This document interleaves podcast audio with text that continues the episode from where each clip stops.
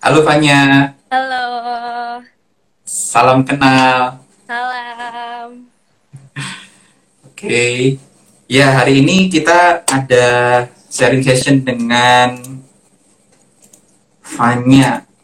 Yap. Ya, namanya Fanya Ramadhani, betul? Ya, oh Faya. Oke. Faya aja kita manggilnya. Oke, ya, Fanya. Oke, Fanya, ini sebelum kita mulai, mungkin lebih baik kita perkenalkan diri dulu. Yap. Silakan dari Fanya. Eh, perkenalkan semuanya, nama aku Dia Yufanya Ramadhani, akrab dipanggil Fanya. Aku sekarang sebagai makeup artist dan juga fashion designer. Oke, ya, terima kasih atas perkenalannya. Nah, di sini saya Aryo Utomo Yunanto dari My Doctors Indonesia akan memandu acara ini selama satu jam ke depan. Nah, di sini nanti kita akan buka sesi tanya jawab di tengah hingga ke akhir ya. Nah, ini sebelum itu ya artinya dari apa dari latar belakang Fanya tadi sudah diketahui dan di sini mungkin bisa dimulai dengan menceritakan tentang lingkungan yang Fanya hadapi nih tentang apa ya konteks kesehatan mental untuk lingkungan tersebut. Gimana Fanya? Oke. Eh, jadi di sini topiknya kan kesehatan mental ya pertama. Aku lebih kayak akan sharingnya ke kayak how to survive ketika kita dapat keadaan yang tidak biasanya kita hadapi. Dulu itu eh, kebetulan aku dari keluarga yang broken home. Itu Oh, mulainya itu kelas naik kelas 3 SMA. Naik kelas Oh, 3 Kristen. SMA. Terus cuman papa mama emang suka eh, berantem itu emang dari aku kecil. Dan itu juga cukup traumatik sih dari dari kelas 3 SD sampai Hmm. sampai sampai akhirnya mereka udah tidak bersama itu bertengkar gitu. Terus eh, pada masa itu kebetulan juga eh Fanya sendiri tuh di sekolah juga punya ibaratnya jadi bullying juga sih. Sempat sempat terjadi bullying juga waktu SMA jadi di di sekolah itu dapat bullying. Terus kalau di rumah itu ngelihat papa mama bertengkar kan. Jadi kayak oh my god otakku. Kayak ya secapek itulah energiku waktu waktu pada zaman itu itu papa mama tuh mulai bertengkar besar kelas 2 SMA dan mereka kebetulan juga KDART juga. Terus eh, singkat cerita papa aku juga sempat masuk penjara. Jadi rentetan kejadiannya tuh sangat-sangat pendek dalam ibaratnya dari SMP sampai SMA tuh lima tahun ya aku survive dalam keadaan yang mungkin pada seumur itu tuh teman-temanku yang di sekolah circle terdekatku tidak mendapatkan hal kayak gitu yang aku kenal. Jadi waktu itu eh, yang aku dapat juga aku bisa jadi putus asa bisa jadi Hmm. eh, banyak banget traumatik kayak kenal sama temen itu pilih-pilih banget. Terus eh, jadi takut melakukan sesuatu bahkan aku jadi nggak mengenali potensiku sendiri aku jadi orang yang insecure gitu.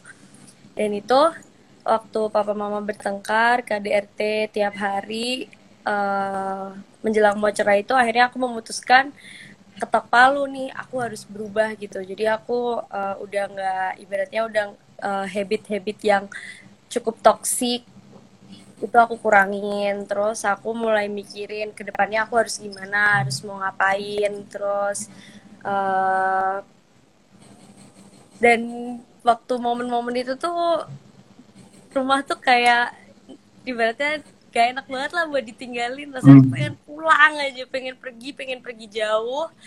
Tapi aku orang yang cukup poker face sih. Jadi kayak aku kalau di depan orang-orang tuh nggak kelihatan kalau misalnya aku mendapatkan hal kayak gitu gitu loh. Karena kan itu kan eh, sesuatu yang mungkin kayak bisa nggak ya cerita gitu kan. Dan pada seumur itu teman-temanku apa juga bisa mengerti apa yang aku rasakan kan juga belum tentu. Dan akhirnya setelah saat itu aku mulai memutuskan untuk oke okay, aku mulai berubah gitu. Untuk mengurangi hal-hal yang ya hal-hal buruk lah hal-hal yang aku suka. Colut colut colut paham nggak colut? Colut itu bahasa Jawa apa bahasa apa ya? Pokoknya suka itulah berangkat sekolah tapi melipir ke mana gitu jadi nggak sekolah kayak gitu. Terus oh. uh, itu itu itu colut. Kalau di aku nyebutnya sih colut. Terus uh, terus ya mulai belajar dikit-dikit lah. Terus uh, cuman itu emang keadaannya uh, kayak Allah ngasih cobaan itu bener-bener beruntut beruntut aja kak. Kayak gak capek-capeknya gitu aku tuh dikasih uh, apa dipukulin sapu terus sama Allah tuh aku nggak tahu kenapa. Cuman waktu saat itu emang aku nggak ngerti aku harus cerita ke siapa aku bisa jadi hmm. total diriku. Seperti apa diriku kayak gimana tuh aku nggak ngerti. Cuman yang aku pikir bahwa aku tidak memilih jalan yang kiri tapi aku memilih jalan yang kanan. Aku memilih jalan untuk untuk menjadi lebih baik bukan menjadi lebih buruk soalnya kan kita punya ibaratnya kita ketika kita uh, mendapat hal kayak gitu kan kita punya tiga pilihan ya kayak kita bisa memilih yang kanan, yang tengah, atau yang kiri untuk menjadi hitam, abu-abu, atau putih. Masih hitam, oke okay, aku akan kabur dari rumah, terus aku akan jadi simpenan om-om atau apa, itu bisa terjadi kan. Atau aku ke kanan, ya aku berubah, aku mulai mikir ke depannya aku mau ngapain, atau ya abu-abu ya udah bodo amat gitu. Cuman pada saat itu aku memilih untuk ke kanan dan emang itu prosesnya nggak bentar sih, apalagi uh, trauma-traumatik yang ada itu gitu sih kurang lebihnya. Iya. Yeah. Nah, jadi ya ini memang sesuatu yang gak mudah ya yang dialami oleh Fanya di usianya saat itu kan SMP ya. Jadi kan pada saat SMP tentunya kan itu ibarat seorang anak itu mau cerita juga sungkan, mau cerita itu aib dan lain sebagainya terus mau cerita-cerita ke siapa gitu ya kalau ke temen-temen SMP itu sepertinya nggak relevan juga ya artinya ya kan? Jadi masih masa-masa bermain gitu ya.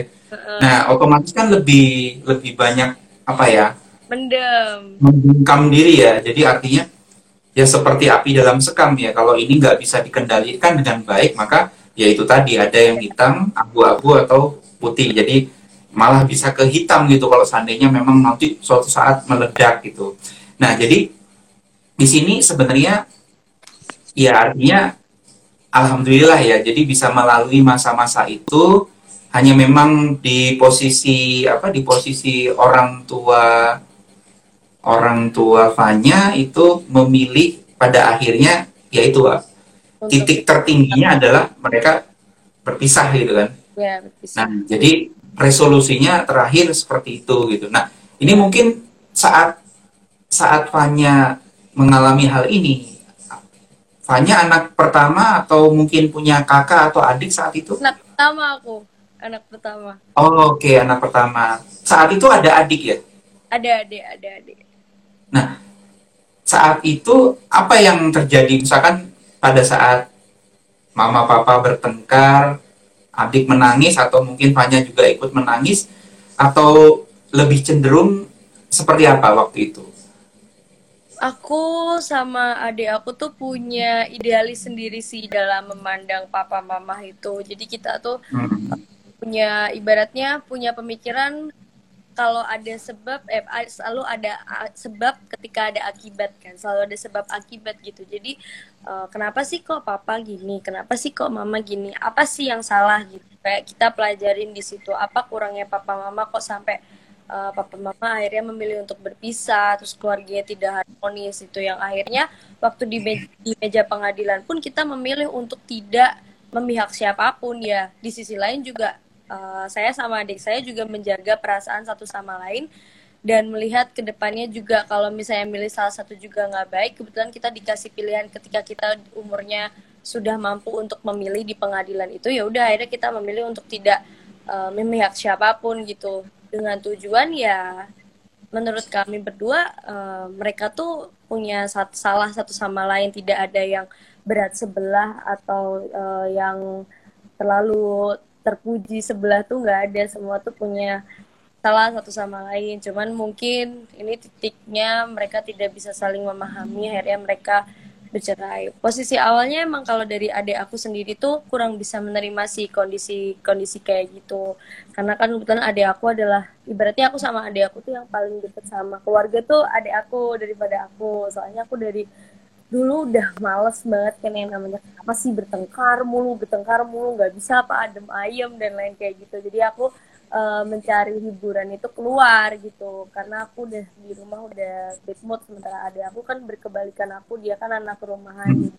Dia jadi sering banget lebih dekat sama papa mama gitu.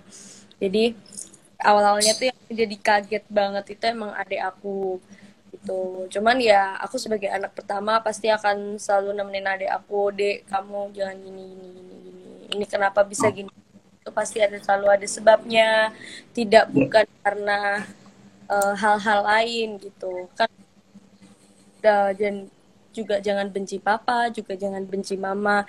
Gimana pun mereka seburuk-buruknya mereka, ibaratnya misalnya papa kita pernah masuk penjara atau katakanlah ibu kita punya hutang berapa, itu tetap papa mama kita. Kita nggak boleh kayak gitu kan. Apa uh, kamu masa mau sih suatu hari ketika kamu nanti punya anak juga terus kamu ditinggal sama anakmu perasaannya gimana? Udah mikir gitu aja. Misalnya kamu nggak mau digituin ya kamu jangan kayak gitu sama orang gitu. Ya udah pokoknya kita semangat ya kita terus uh, pokok uh, ibaratnya aku sama adik aku tuh dari segi segi pendidikan itu lebih lebih pintar adik aku sih. Jadi kayak aku sayang banget sama dia. Kamu pokoknya yang bener ya deh yang bener gitu. Kayak gitu. Okay. lewati proses. Kalau intinya waktu kayak gitu kita jangan apa ya maksudnya aku sering ngelakuin riset gitu loh kak. Kayak riset.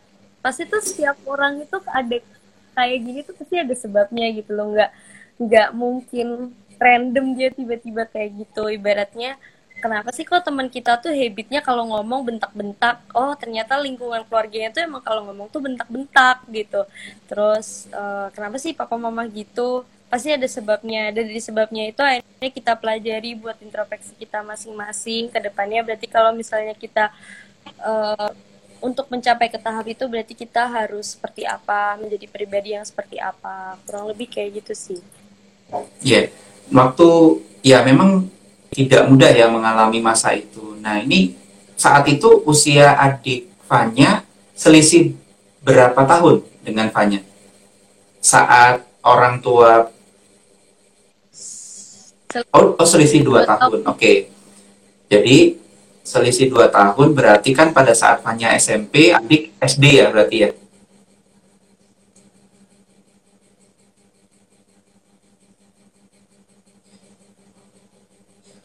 Saat usia sa, saat usia Fanya SMP, usia adik berarti SD ya? Mungkin kelas 6 atau kelas 5 SD ya? Iya. Oke. Okay. Kelas nah. eh, adik aku itu sama aku. Iya, oke. Okay. Nah, jadi memang pada akhirnya ini berarti dua anak ya, keluarga dengan dua anak berarti ya, Fanya dengan adik saja ya? Iya, Oke, okay. nah berarti artinya Fanya dengan adik Fanya harus apa ya harus sepakat dengan keadaan itu untuk menjadi netral untuk tidak memihak di apa di sisi mana pun. Nah sementara kan dari posisi yang ada saat mama papa bercerai itu Fanya dan adik masih di bawah umur gitu kan. Jadi rata-rata di bawah umur itu kan pasti kemungkinan besar akan ikut mama kan. Jadi bukan ikut ke papa gitu kan.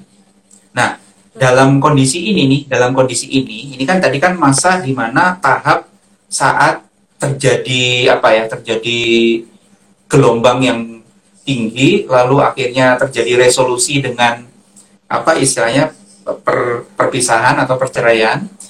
Nah, tahap berikutnya adalah pada saat menjalani ini kan saat itu terjadi mungkin sudah sekian tahun ya apa resolusi terakhir yaitu perpisahan.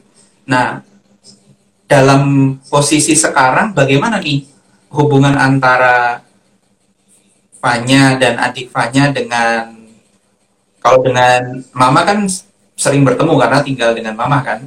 Nah, bagaimana dengan iya. Papa nih? Artinya apakah ya hubungannya masih oke okay, atau ada sesuatu yang lain? Hubungan kalau kalau hubungan sih itu ya kak ke prinsip aku yang tadi. Di mana pun orang tua kita seburuk-buruk apa pun mereka walaupun mereka ngasih kehidupan yang sempurna juga cari kehidupan yang sempurna juga gak akan ada kan di dunia ini ya. Itu gitu. Uh, aku sih uh, baik-baik aja sih. Baik-baik aja mama. Kadang aku sering nanyain mereka juga cukup mereka sehat aja. Aku tuh udah seneng banget. Oke. Nah jadi berarti artinya kan ya memang tidak ada ya yang disebut dengan mantan anak itu nggak ada ya jadi itu akan selamanya terikat ya terikat dengan iya. status yeah. kita sebagai seorang anak gitu ya jadi memang dan dengan kondisi yang ada, Fanya mencoba untuk melalui hal tersebut. Tentunya kan akan selalu ada obrolan dengan adik ya dari waktu ke waktu ya. Artinya kalau ngobrol dengan mama pasti ada. Cuma ini fokus lebih ke adik karena kan posisinya saat terjadi perceraian itu Fanya dengan adik memilih untuk netral, tidak memihak siapa pun. Nah, bagaimana bagaimana Fanya dan adik Fanya melewati masa-masa itu. Artinya kan pada saat yang namanya yang namanya adik apalagi ya, misalkan papa ke mana nih kak gitu kan, papa kok ya namanya anak kecil kan mungkin saat itu saat SD ya misalkan pasti ber bertanya kan, papa ke mana ya, papa papa ya mungkin apa mungkin dia tidur ngigau atau apa mungkin ya.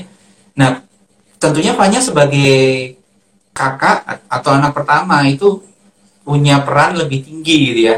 Karena mungkin curhatnya saat itu ke Fanya gitu. Nah bagaimana Fanya melewati masa-masa itu? Melewati kalau aku mengambil kesimpulan dari momen-momen itu kita merasa bahwa pentingnya kedekatan keluarga tuh malah setelah bercerai sih setelah papa mama bercerai. Karena jujur lingkungan keluarga aku itu tuh papa mama ya cuman papa mama gitu. Dari segi dari segi emosional tuh mereka tidak tidak dekat sama anak-anaknya gitu kan. Jadi dulu aku sama adik aku ya mikirnya nggak sedalam ini gitu loh. Tapi dampaknya itu pengaruh setelah kuliah-kuliah ini. Jadi kayak uh, kayak ternyata kita merasa bahwa kurang banget ya ternyata sosok sosok yang figur ya? Kita ya figur figur yang kita tuh harus cerita ke siapa sih kalau kayak gini itu nggak ada. Dan kita merasa ternyata itu perlu tuh ketika kuliah ini mungkin ke kebetulan aku sama adik aku merantau. Kan dari Solo aku merantau ke Bandung adik aku merantau ke Jogja. Jadi kita hidup masing-masing. Ketika merantau kan pasti kita kebetulan kita juga di Jogja dan di Bandung itu tidak ada keluarga lain gitu. Jadi emang kita benar-benar ngekos sendiri survive sendiri. Jadi dari situ kita kayak belajar kayak ternyata kedekatan itu emang sepenting itu ya. Kita dulu mungkin waktu kecil kayak terlalu mikirin ini ternyata penting banget gitu. Kayak uh, dari adik aku sendiri dia jadi nggak ngerti harus cerita ke siapa. Akhirnya cerita ke aku. Padahal uh, mungkin topik ceritanya tuh kayak topik yang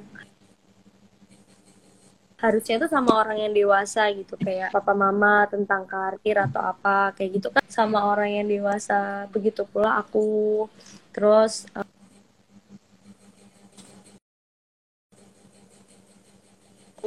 tersendiri bagi kita kayak kita takut jadi kayak bukan takut gimana papa mama hubungannya atau merasa kesepian sih tapi lebih kayak kita jadi traumatik kita jadi kita jadi takut kayak nanti masa depan sama kayak papa mama nggak ya terus kayak uh, ada kan ada pepatah buah itu kan nggak jatuh jauh dari pohonnya ya. Nah, mungkin itu kadang mempengaruhi pikiran kita kayak kadang tiba-tiba ada aku ngomong Mbak Fani aku kok ngerasa ini aku kayak itu ya sama gitu. Itu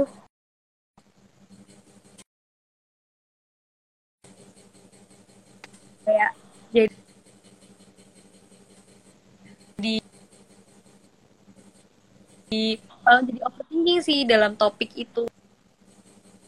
Gitu. Tuh. Kalau ada how to survive selama ini kita bisa. Saat pada saat itu kita bisa. Nah, tapi ternyata gimana how to survive kita tuh ternyata nggak sedalam itu gitu loh. Terus waktu kuliah kita menjadi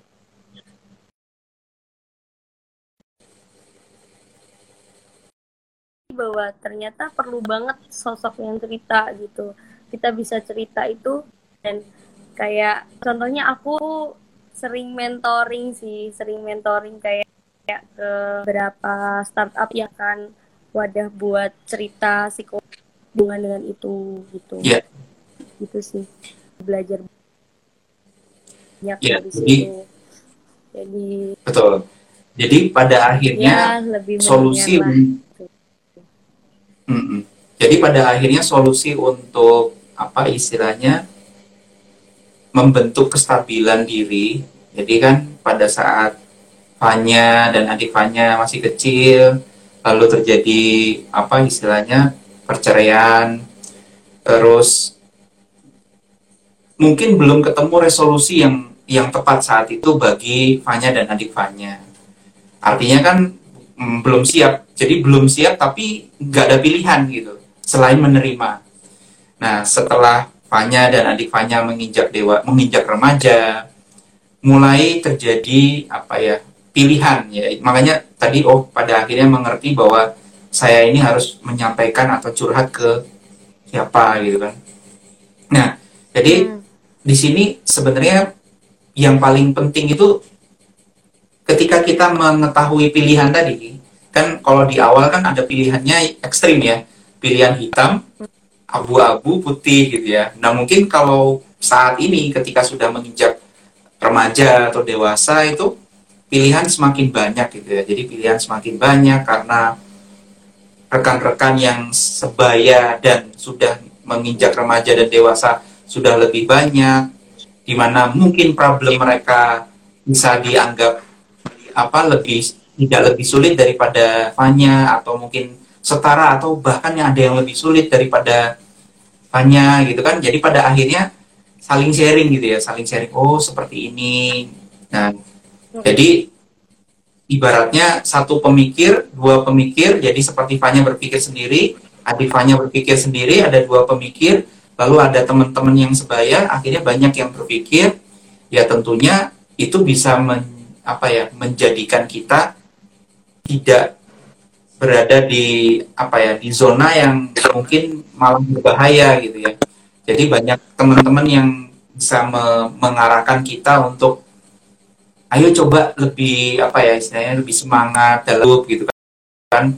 Bahwa kita ini harus menghadapi kehidupan lebih lebih ceria gitu ya. Memang ibaratnya gini, masalah itu pasti ada dalam setiap dalam setiap, setiap, setiap persoalan, dalam setiap rencana hidup kita itu pasti ada risiko. Percaya, pasti ada risiko. Apa pun itu. Jadi setiap ada yang oh ini ada sesuatu yang menurut kita kita beruntung nih.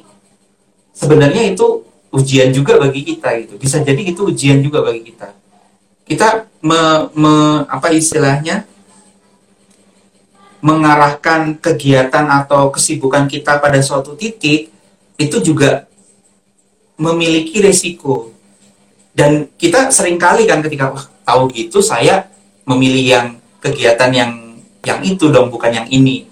Ya memang semua perjalanan pasti selalu ada apa ya ada timbangannya gitu. Kita ngerasa bahwa oh yang ini lebih baik ya ternyata ini nggak lebih baik gitu. Nah tapi ya itulah kita nggak pernah tahu apa yang kita apa apa yang akan kita dapatkan sebelum kita benar-benar menjalani itu kan.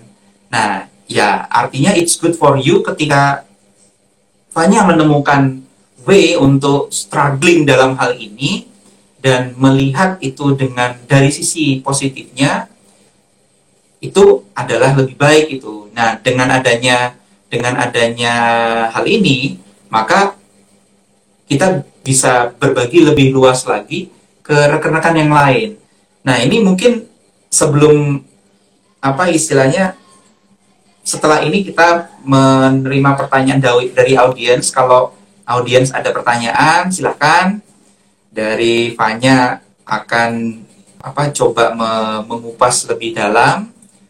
Saya dari My Doctors juga akan membantu me melihat dari apa sudut pandang salah satu startup di di bidang konsultasi dokter online. Itu ya itu jadi kita bisa tandem di situ. Artinya kita memahami bahwa sejujurnya ya bukan problem itu bukan hanya itu. Problem bukan hanya itu banyak juga yang orang tuanya masih masih utuh sekalipun yeah. malah perhatian ke anaknya itu sangat apa ya sangat kurang. Kenapa? Karena karena mereka sibuk dengan gadgetnya masing-masing. Jadi ya kan ketika berada di rumah sibuk dengan gadgetnya masing-masing. Jadi raga fisiknya ada di rumah pikirannya ada di luar gitu kan. Jadi yeah, pergaulannya di luar gitu melalui internetnya. Itu yang itu yang juga menjadi apa ya menjadi problem gitu. Nah ini yang yang juga apa ya ketika kita memandang oh iya keluarganya masih utuh tapi ya selalu ada apa ya selalu kita itu memandang keluarga lain itu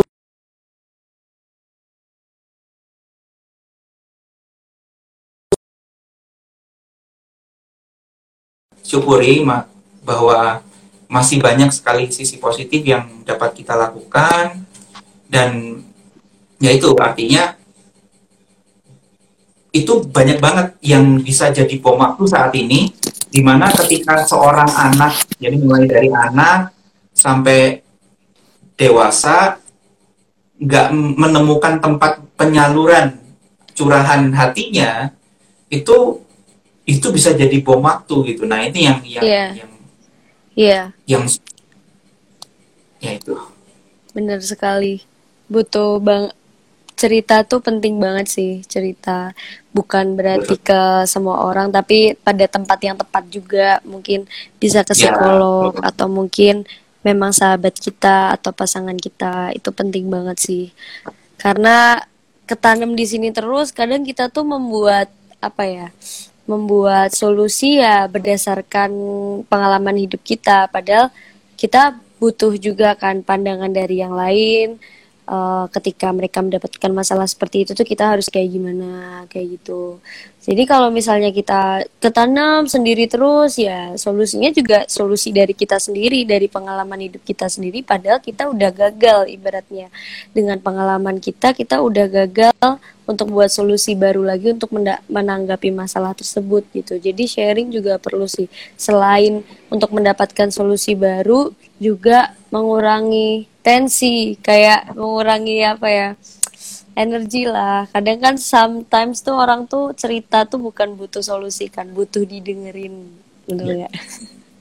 Betul betul betul. Jadi, jadi kadang kadang kalau kita kalau kita, itu yang dibilang bahwa kalau kita kalau kita pendam bisa jadi penyakit gitu kan? Mm, lebih baik kita penyakit. omongin aja. Iya, walaupun iya. Orang yang mendengarkan nggak memberikan kita solusi tapi iya. kita ini jadi lebih lega karena sudah iya. apa ya sudah terungkap semuanya gitu kan iya tapi bisa juga bahkan teman kita atau sahabat kita atau mungkin psikolog di luar sana itu bisa memberikan insight insight yeah. berdasarkan experience mereka dan bisa melihat melihat di balik di balik apa yang kita tidak lihat oh iya ya akhirnya kita berpikir ya juga ya nah itu jadi artinya memang ya itu tadi kenapa sharing itu penting dibanding diam sendiri gitu karena kalau diam hmm. sendiri itu itu berbahaya sekali karena diam terus tidak pernah tahu apa yang terjadi dan merasa merasa benar terhadap apa pun pemikirannya itu kalau arahnya ke sesuatu yang ya hitam tadinya itu sangat berbahaya. Itu bahaya, iya. Nah itu jadi ya ujung-ujung saya mau keluar dulu ya keluar ke mana tapi nggak ya nggak nggak nggak nggak apa-apa mau keluar aja tapi nggak balik-balik kan itu berbahaya sekali kan. Iya iya. Nah, lebih baik kenapa? Kenapa? Kamu kenapa? Gitu. Ngomong oh saya agak kepikiran tentang ini itu dan lain hal. Sehingga oh jangan ya udah di sini aja. Kamu mikir nggak apa-apa mikir aja. Tapi kamu di sini aja. Jadi lebih lebih safe secara fisik gitu kan. Nah ini yang yang memang apa istilahnya teman atau sahabat itu itu penting gitu. Dibandingkan yeah. mencoba untuk me, apa menyelesaikan problem itu sendiri gitu kan. Ya ibarat seorang murid kan murid butuh guru gitu. Kalau nggak nggak perlu guru semua otodidak. Ya pada akhirnya apakah itu memang mereka benar-benar mengerti tentang bagaimana menerapkan keilmuannya atau mereka sebenarnya mengerti tapi tanpa tahu penerapannya gitu kan? Iya, nah itu. iya. Jadi ya itulah kenapa pentingnya orang yang lebih berilmu dibandingkan kita itu adalah karena mereka me, apa ya me, mengerti akan penerapan dari konsep atau ilmu tersebut gitu. Barang kita belajar satu dua tiga empat satu tambah satu dua tapi buat apa satu tambah satu dua kenapa kita yeah. harus iya. tahu satu tambah satu dua gitu kan nah ya itulah perlunya apa istilahnya perlunya seorang sahabat, seorang teman, mereka dengan experience hidupnya juga struggling dengan caranya sendiri dan pernah punya pengalaman berhasil, lalu di-share ke kita dan kita coba kita cobain deh. Siapa tahu juga berhasil ke saya.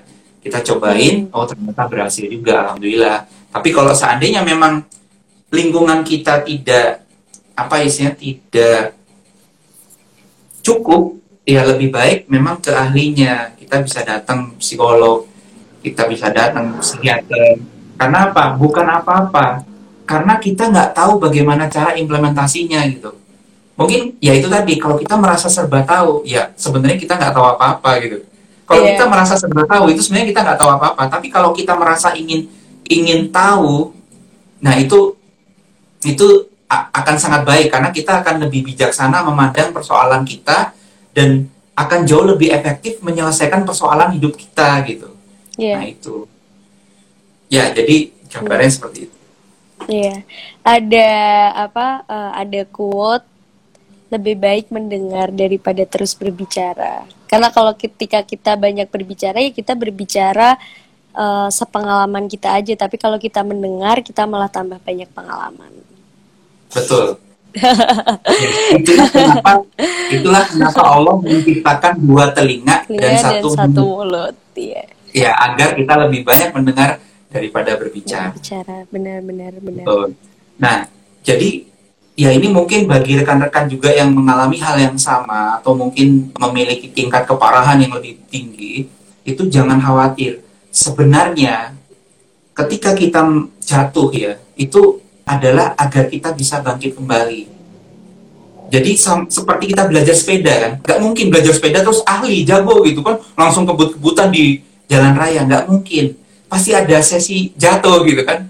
Entah jatuh sekali dua kali sepuluh kali seratus kali pada akhirnya jadi jago gitu. Nah itu itulah kita di apa ya setiap beban yang diberikan ke kita itu adalah apa istilahnya ujian. Jadi tempaan buat kita agar kita menjadi pribadi yang lebih yeah. baik. Selalu ada hidayah, selalu ada berkah dan tujuan ketika Allah itu ngasih sesuatu sama kita. Entah itu positif, negatif yang dikasih itu pasti selalu ada aja yang perlu kita pelajari di situ. Iya, betul, betul. Ya, ini tadi apa ada pertanyaan? Setahu saya belum ada. Oke, ada pertanyaan dari rekan-rekan yang join. Nah, ini kalau belum ada ini saya mau bertanya nih. Artinya kan ini sudah sekian tahun sejak apa ya sejak perpisahan. Ya lima Mama tahunan lebih lah. Lima, tahun, tahun ya, lalu betul. ya. Ya lima tahun itu udah ganti presiden ya berarti ya. Iya. nah jadi apakah apakah di sini antara Fanya dengan adik Fanya lebih banyak kontak ke papa atau papa yang lebih kontak ke Fanya atau adik Fanya? Hmm, sejauh ini seimbang sih. Seimbang, Seimbang nggak ya? Sejauh ini seimbang. Ya, tapi emang kalau misalnya aku ngelihat eh, dibanding sama beberapa teman aku yang emang suka cecetan sama apa komunikasi sama orang tuanya, aku nggak sesering itu. Cuman ya sama-sama lah seperlunya pasti ke dua hari sekali pasti seminggu ada waktu dulu merantau tapi kan kalau sekarang kan aku di kerjanya di Solo kebetulan di Solo kan sering ketemu mama kalau sama papa juga ya nanya sehat apa enggak pak atau apa gitu tetap tetap Oke. tetap berkomunikasi gitu. Nah ini agak spesifik nih pertanyaannya. Kalau papa berada di Solo atau di luar Solo? Di luar Solo di luar Solo Oh di luar Solo, oke. Ya, jadi ya itu artinya memang dalam hal ini ini menunjukkan kedewasaan ya. Kedewasaan itu bukan usia, tapi kedewasaan itu bagaimana caranya kita bisa bersepakat dengan keadaan, ya, Iya. berdamai dengan keadaan. Udah deh, saya, saya aja yang ngalah, saya aja yang apa istilahnya yang mendahului gitu. Jadi artinya tidak tidak harus nunggu tapi mendahului. Oke, ini ada pertanyaan. Pas kecil aku punya ibu tiri tapi selalu dapat perlakuan yang tidak enak seperti playing victim. Sehingga saat ini aku jadi merasa selalu menyalahkan diri sendiri. Apa yang aku harus lakukan? Pas kecil aku punya ibu tiri, tapi selalu dapat perlakuan yang tidak seperti sehingga saat ini apa yang harus aku lakukan? Nah, ini konteksnya ke ibunya ya, lebih ke Iya, ibunya. ke ibunya.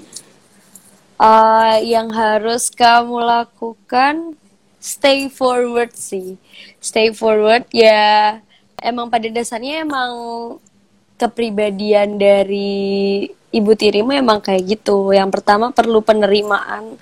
Emang kenyataannya emang lingkungan kita emang seperti itu gitu.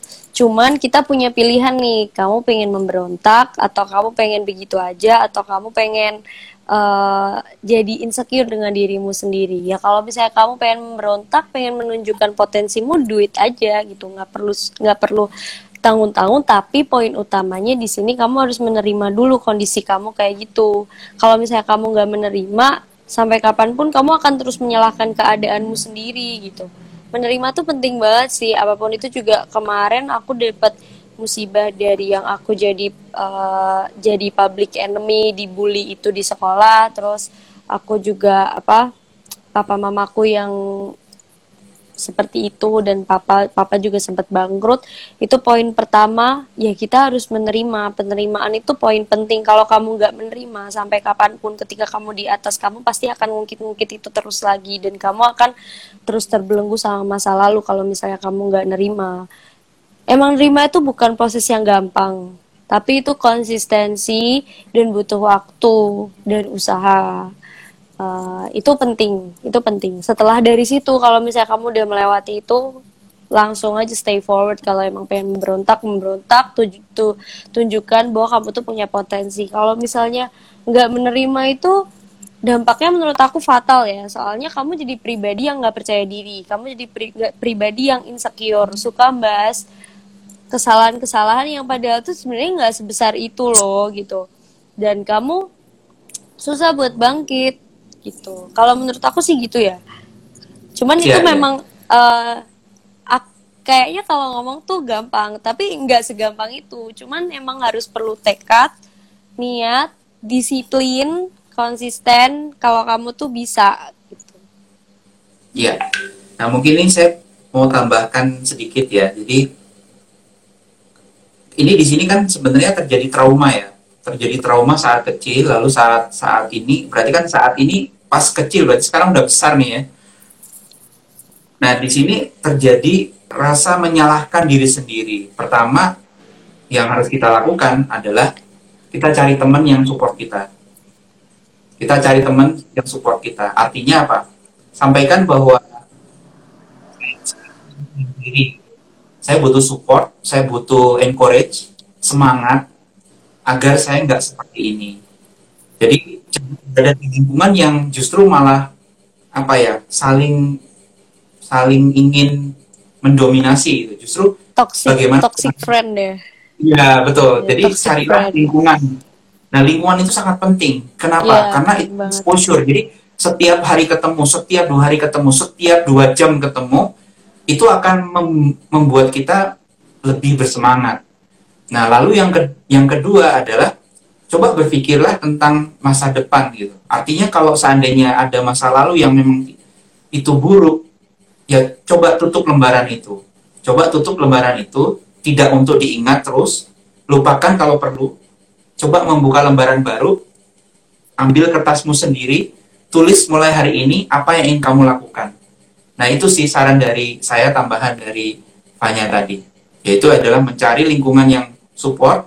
Yang kedua adalah tutup masa lalu, buka lembaran baru. Seperti itu. Oke, berikutnya. Di titik apa sih tahu-tahu memutuskan, oke, okay, aku harus bangun berkarya, gak terpuruk akan keadaan. Wah, gimana nih Pak nih?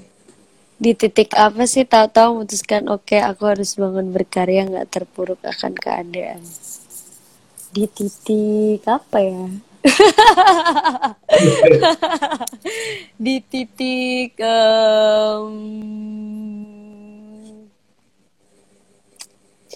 ketika masalah itu tuh tambah terus saja dulu aku mulai aku harus berubah tuh karena banyak banget rentetan masalah. Dari pergaulan yang jelek terus dipanggil BK terus uh, papa mama cerai terus papa tiba-tiba masuk penjara terus kayak wah nggak bisa nih aku harus berubah dan dorongan hmm. kedua adalah ya aku ngelihat papa mama sih kayak aku nggak bisa nih gini terus mungkin uh, Allah pengen negur aku biar aku harus berubah gitu buat papa mama juga buat adik terutama adik yeah. itu sih titik aku memutuskan oke okay, aku harus bangun berkarya itu yeah. nah mungkin ini tambahan dari saya. Jadi sebenarnya kalau kita sebutkan di titik apa, ini tidak ada titiknya. Titik titik titik titik gitu ya. Artinya setiap hari setiap hari setiap saat kita harus bangun berkarya. Kenapa? Cobalah berpikir seandainya seandainya hari ini kita tidak berkarya. Coba pikirkan dampaknya dalam lima tahun ke depan kalau kita melakukan hal yang sama setiap hari dan tidak berkarya. Siapa oh, yang rugi? lima tahun ke depan tuh. Siapa yang rugi? Apakah kita yang rugi? Apakah lingkungan kita yang rugi? Ataukah keduanya? Nah, kita ini apa kita akan malu? Nah, itu itu yang paling penting sih. Jadi ke, seperti hanya gini, kita itu merasakan sehat, betapa mahalnya sehat, betapa pentingnya sehat saat kita sakit. Tapi kan kita juga nggak harus merasakan kan, nggak harus merasakan sakit dulu baru kita bersyukur oh sehat itu seperti itu gitu. Kita bisa belajar melakukan analogi seperti halnya gini. Kalau kita belum kebentur tembok, kita nggak tahu betapa rasanya sakit itu, sakit sekali. Tapi apakah kita benar-benar harus ke kebentur tembok? Kan nggak harus kan? Nah, ketika kita tahu, kita kita bisa simulasikan seperti yang tadi. Cobalah pikirkan kalau seandainya kita ekstrim aja berpikirnya, hari ini saya berhenti, tidak melakukan apa pun, tidak berkarya, lalu lakukan itu secara konsisten lima tahun ke depan. Lalu apa yang akan terjadi? Apakah itu adalah kehidupan yang kamu inginkan? Jika tidak, ya maka ya titik titik titik titik titik setiap saat setiap hari bangunlah berkarya dan nggak perlu berpikir terpuruk itu pasti dijamin ada sisi terpuruknya. Nggak mungkin orang akan apa ya seperti roller coaster yang nggak pernah turun gitu naik terus gitu kan. Pasti kan ada ada sisi turunnya kan seperti roda berputar ada sisi di bawahnya. Nah sama. Jadi artinya pasti ada sisi terpuruknya. Justru yang di, yang harus kita pastikan adalah bagaimana caranya agar kita mengelola agar tidak terpuruk. Hanya mau nambahin? Udah cukup. Oke, nah ini ada pertanyaan. Pas Kak Fanya mengalami hal tersebut, apa yang dilakukan pertama kali? kabur atau berusaha buat jalanin semuanya. Oke. Okay. Oke, okay. pas Kavanya mengalami hal tersebut, aku ngapain sih? Ya manusiawi hmm. sih. Pertama pasti aku pikiran buat kabur, karena pada seumur itu uh, terpintas pertama kabur. Aku pengen kabur, bentar aja, yep. terus aku balik lagi. Cuman uh, akhirnya aku tidak memilih kabur aku memilih untuk berusaha buat jalanin semuanya. Itu alasannya kenapa? Karena aku dulu mikir kalau misalnya aku kabur emang akan menyelesaikan semuanya ya. Dan kayaknya kalau aku kabur malah makin parah. Jadi aku makanya itu memilih untuk tetap di situ, tetap berjuang gitu dan banyak juga dampak positif ketika aku memilih jalan itu. Karena kalau misalnya gue milih kabur nih kayaknya entah kenapa nanti mama aku makin bonyok aja kayak waktu itu. Jadi aku nggak milih hmm. buat kabur gitu. Dan aku di situ anak pertama aku punya tanggung jawab yang besar. Ya kabur itu adalah suatu yang cemen sih menurutku dan tidak bertanggung jawab. Dan aku nggak mau jadi pribadi yang kayak gitu. Kalau aku Betul. sih gitu dulu Ya, yeah, that's good. Oke, okay, pertanyaan berikutnya belum ada sepertinya. Nanya lagi, nanya okay. lagi. oh, iya, siapa? Yuk nanya lagi. okay. Jadi, Apa? Hmm, gimana, gimana, gimana? Iya, berarti ini pertanyaannya dari dari saya. Iya. Jadi kan posisinya tadi nyambung ya, yeah. memilih kabur atau memilih apa istilahnya jalanin semuanya. Nah, menyambung ke pertanyaan ini, pernah cerita ke konsul atau ahlinya dalam kondisi untuk ya tadi mau kabur atau mau jalanin apakah sudah ada konsul nggak sebelumnya dengan ahlinya atau memang saat itu usianya memang belum cukup umur untuk mengetahui ahlinya itu siapa gitu ya? Iya iya. Hmm um, untuk pernah cerita atau konsul ke ahlinya pada saat itu aku kepikiran. Itu di kelas 3 SMA aku kepikiran aku pengen banget ke psikolog. Aku pengen karena aku merasa pada saat itu kayaknya pikiranku nih nggak bener sih. Sumpah aku dikit-dikit overthinking dikit-dikit gini kayaknya nggak bener aku perlu ke psikolog. Itu aku udah kepikiran dari kelas 3 SMA tapi ya. itu posisi keadaan papa mama udah dalam proses cerai. Uh, cuman kalau pada saat itu belum masih bersama itu aku belum kepikiran sampai sana.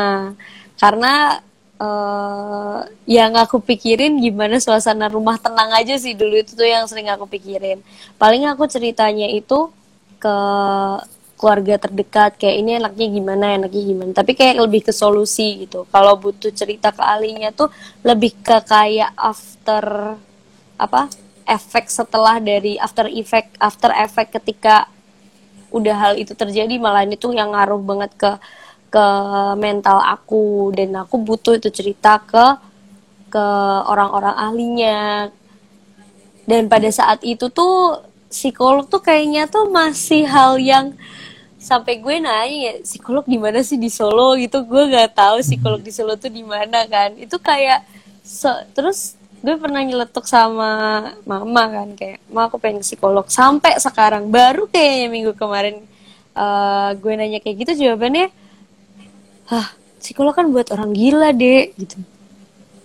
Ya ya oke oke oke oke.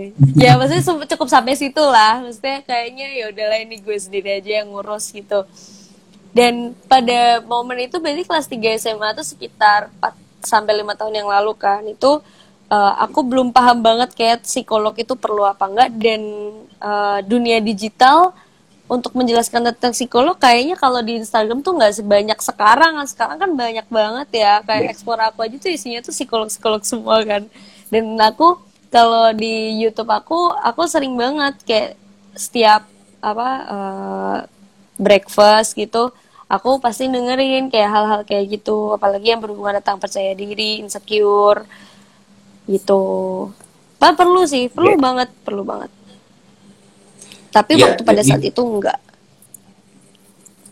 Oke jadi Fanya pada sampai dengan titik saat ini memang belum pernah konsultasi langsung dengan psikolog ya.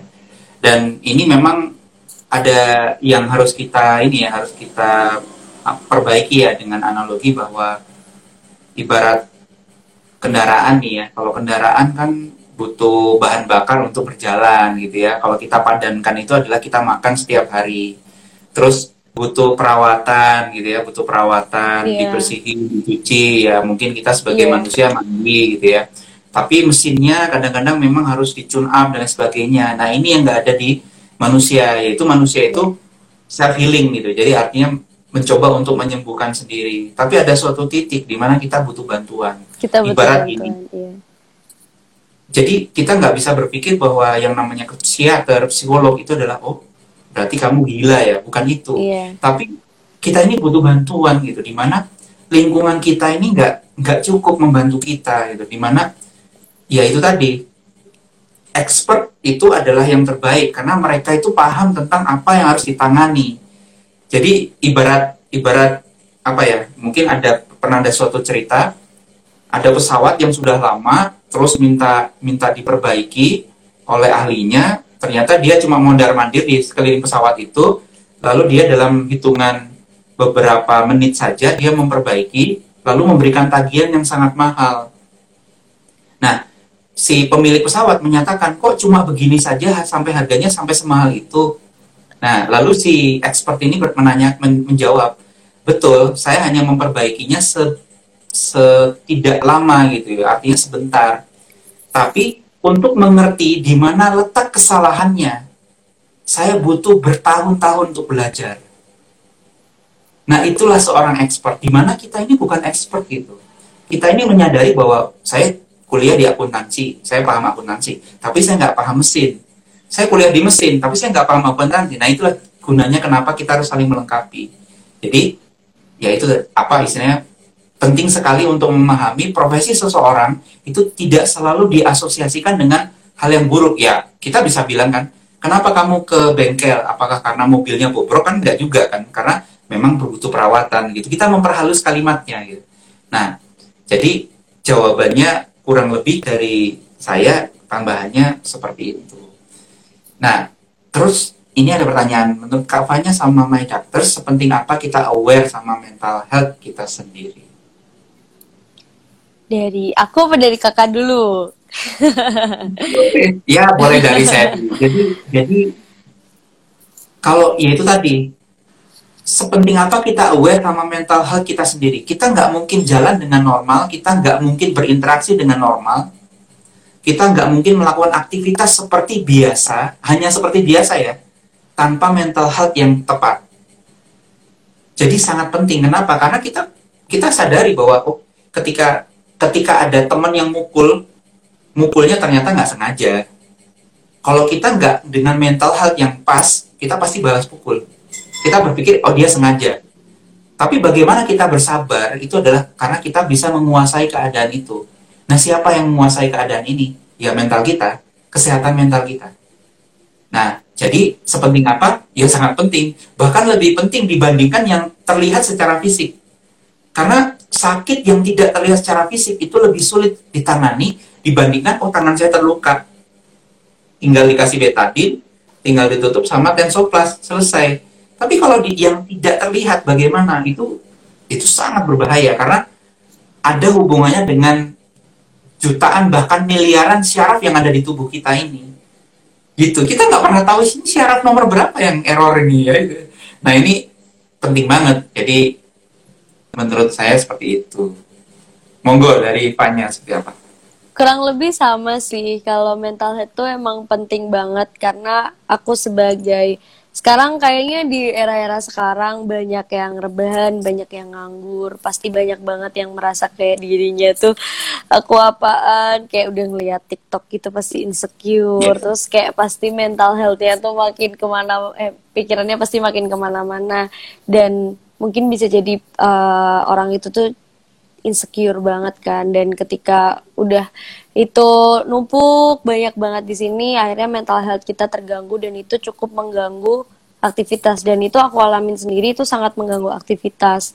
Dan juga aku sharing sama beberapa teman aku ada yang uh, temennya teman aku dia punya penyakit lambung tapi dia ketika diperiksa di ronsen tuh lambungnya nggak kenapa-kenapa cuman dia tahu betul kalau temen temennya temen aku ini dia emang orangnya overthinking gitu. Jadi di sini poinnya emang pikiran itu tuh sepenting itu gitu. Dan bisa mempengaruhi daya tahan tubuh imun kita. Kalau misalnya kita nggak bisa uh, ibaratnya menata pikiran kita dengan tepat dengan pengobatan yang udah ada atau kita diam saja di situ ya itu sangat sangat berdampak kurang baik buat tubuh kita gitu. Penyakit itu bisa dari pikiran zaman apalagi apalagi di zaman sekarang.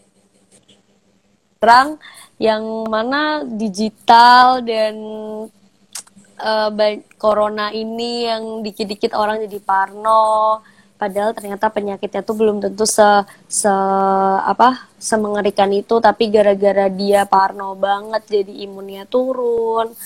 Jadi gitu sih penting banget mental health tuh buat aku. Sampai kayaknya aku tiap pagi tiap pagi coffee break aku selalu lihat-lihat video mentoring di YouTube yang berhubungan tentang mental health. Karena sepenting itu di mata aku.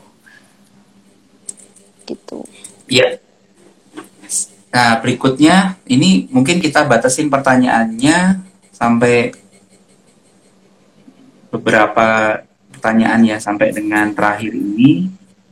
Oke, jadi kalau ditanya di My Doctors sudah ada psikiater atau psikolog, happy to say ada. Jadi artinya sekarang bagi teman-teman yang mau konsul secara digital sudah ada dan nggak perlu bertatap muka karena bisa konsultasi melalui teknologi video call.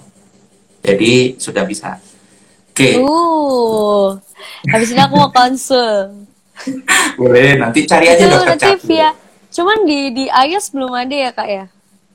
Menggunakan web, jadi akses ke websitenya oh, saja. Ya. Oh, iya, ya iya, menggunakan iya. Safari juga bisa. Oh, Atau iya, menggunakan siap, siap. desktop nanti juga bisa. Siap, siap, siap. Nah, lalu mau nanya gimana caranya ngilangin bipolar. Oke, jadi nanti mungkin ini pertanyaan ini di hold dulu, nanti bisa tanya ke session yang lain My Doctors yang fokus ke bipolar. Nanti kami akan hubungi penanyanya. Lalu Andika berikutnya, ya psikotomatis, psikotomatis, psikotomatis apa ya? Psikotomatis ya kak?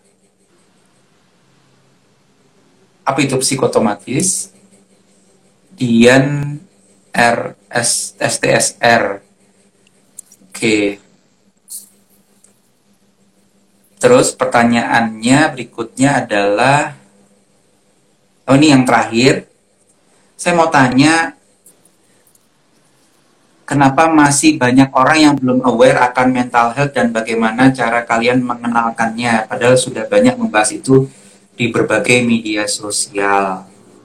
Oke, ini adalah salah satu langkah kami untuk memperkenalkan dan meluaskan tentang mental health. Dan kalau disebut belum banyak yang aware, mungkin banyak ada mau menambahkan? Uh, Kenapa belum banyak yang aware? Kenapa belum banyak yang aware ya? Karena mereka menganggap bahwa ini hal yang sepele. Kalau ya, menurut betul. menurut pengalaman aku pribadi, kenapa? Betul. Jadi ibaratnya kayak eh kok gue jadi gini ya gitu. Allah paling gue PMS gitu. Kalau cewek kan gitu, hmm. ah paling ya. gue PMS gitu. Atau cowok ah nggak usah nggak usah dipikir gitu. Atau mungkin sebenarnya itu ada sesuatu yang uh, trauma yang gak lu sadari nanti bakal sadarnya itu ketika berapa tahun ke depan gitu kayak aku pribadi aku menyadari ada satu hal yang aku salah dari sekitar aku SMA cuman aku menyadari bahwa ternyata apa yang uh, solusi dari apa yang aku pikirin itu salah. Mesti aku ngerasa enggak kok ya udah gini aja. Atau aku menganggap itu sepele. Tapi dampaknya itu ketika aku kuliah semester akhir. Jadi setiap jam 10 malam tuh aku nangis. Setiap jam 10 malam tuh aku tuh nangis. Mungkin yang lihat video ini kayaknya tahu deh, aku tuh setiap jam 10 malam tuh nangis. Nggak tahu kenapa, tapi ketika aku uh, konsultasi dan mencari tahu sendiri dari lihat video-video, ternyata aku tidak mengobati traumatikku itu dengan tepat. Aku malah menjauhinya, tidak menghadapinya dengan dengan alasan aku tuh meng, menghadapi itu dengan solusi tersebut karena ya itu sepele menurut aku. Tapi ternyata berdampaknya tuh berapa tahun ke depan gitu. Mungkin kenapa mental health itu belum begitu belum begitu aktif banget di Indonesia. Kalau di luar negeri tuh setahu aku itu sih uh, udah cukup cukup apa ya cukup open minded buat hal itu gitu. Tapi kalau di Indonesia aku juga sempat lihat video uh, psikolog di Indonesia tuh kan juga masih dikit ya. Nggak salah sih. Kalau misalnya aku salah tolong dikoreksi lagi. Jadi emang uh, tenaga medisnya di bagian itu juga masih kurang dan juga uh, orang yang merasakan hal itu merasa bahwa itu tuh penyakit yang uh, itu bukan penyakit gitu loh. Itu paling perasaan gue. Ah lo yang paling overthinking dan apalagi lingkungan. Kayak mungkin ketika teman kita curhat atau uh, sesuatu ada yang salah sama dia kan ada tuh toxic toxic friend yang merasa ala lu cuman gitu doang ala lu gini atau ala lu yeah. Iya. uh, lu paling kurang tidur atau kurang minum gitu padahal kan uh, kayaknya nggak perlu bisa kan gak jawab kayak gitu kayak lu tanyain lu kenapa sih atau apa atau apa selalu ada sebab akibat ketika kita ngapain tuh mungkin akibat uh, sebabnya aja yang kita mungkin belum tahu gitu itu juga berpengaruh dari lingkungan juga gitu itu iya. kurang lebihnya Semoga nah, menjawab. saya tambahkan sedikit.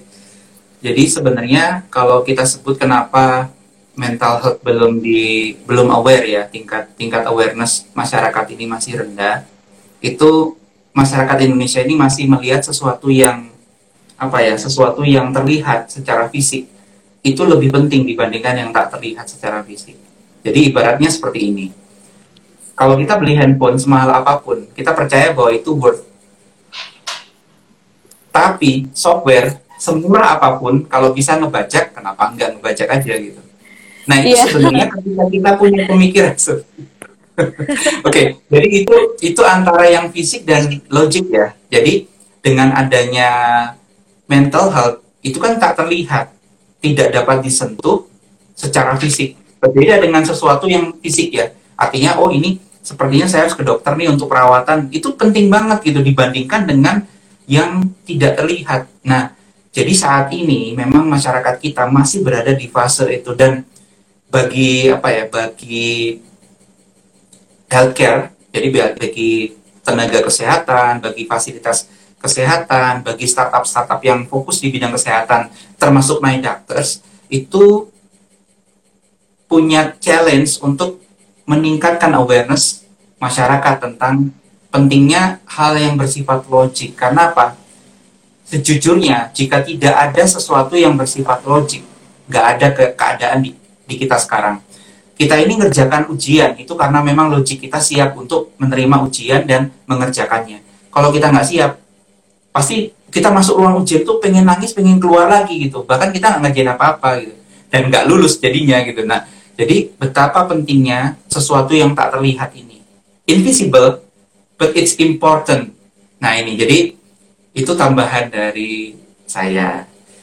Nah jadi nggak terasa ternyata waktu kita sudah lewat berapa menit? 8 menit. Ya karena makin asiknya ini penanyanya aktif sekali ya. Terima kasih bagi penanya penanya ya di apa isinya di live session ini dan oleh karena waktu telah habis ini kami ucapkan banyak terima kasih ke Fanya dan para audiens yang telah hadir, melihat, dan berkontribusi di hari ini. Semoga dari apa yang bisa diambil hikmahnya dari cuplikan apa cuplikan sesi hari ini itu bisa menjadi pembelajaran. Share seluas-luasnya. Kenapa? Karena apa yang kita lakukan, apa yang kita lakukan sedikit, tapi bisa memberikan dampak yang luar biasa. Hari ini mungkin di ujung sebelah sana ada orang yang pengen bunuh diri. Kalau kita nerima share, nerima video ini dan akhirnya dia tersadar, itulah kebaikan yang bisa kita lakukan hari ini. Nah, jadi mungkin itu dari saya dan untuk sebelum menutup akan jauh lebih afdol kalau ada closing statement dari Fanya. Silakan. apa ya wah ini gak di gak di briefing saya kaget ini ya, closing statement harusnya surprising dong. Apa ya? Uh, intinya kalau dari aku uh, kalau misalnya ketika kalian ketika kalian ada di posisi yang lagi terendah jangan pernah berpikir untuk uh, menyerah pasti selalu ada jalan selalu ada berkah eh selalu ada berkah dan hidayah yang bisa diambil dari situ karena ingat kita nggak selalu jadi manusia yang merasa bahwa hidup kita paling susah nggak semua manusia tuh udah dikasih takaran-takaran cobaannya masing-masing. Aku sharing kayak gini itu berdasarkan dari pengalaman aku, bagaimana aku uh, survive di sana, dan itu juga belum tentu cocok dengan uh, pengalaman hidup kamu. Tapi it's okay, bukan berarti hidup aku paling susah atau hidup kamu paling susah, karena semuanya itu udah di, dikasih takarannya masing-masing. Jadi tetap semangat, semua tuh pasti selalu ada jalan. Waktunya aja entah yang pendek atau panjang jalan yang harus ditempuh, Pokoknya terus semangat dan jangan menyerah. Dan kenali potensi kamu, sayangi dirimu sendiri, mulai menerima keadaan, jangan memaksakan, dan jangan lupa bahagia. Sehat selalu. Oke, okay. ya. Karena tadi ada closing statement yang seperti itu, sehat selalu. Jadi bagi teman-teman yang apa istilahnya, apa pun kisahnya, jika berhubungan dengan kesehatan, hari ini kamu nggak sendiri, ada My Doctors juga. Yeah. Jadi kini dengan My Doctors kamu bisa berobat dari mana pun, berobat dari rumah. Jadi tidak ada penghalang untuk berobat. Oke, sekian dari kami. Terima kasih Fanya, terima kasih audiens. Juga. Kami tutup. Selamat malam. Assalamualaikum warahmatullahi wabarakatuh. Waalaikumsalam warahmatullahi wabarakatuh.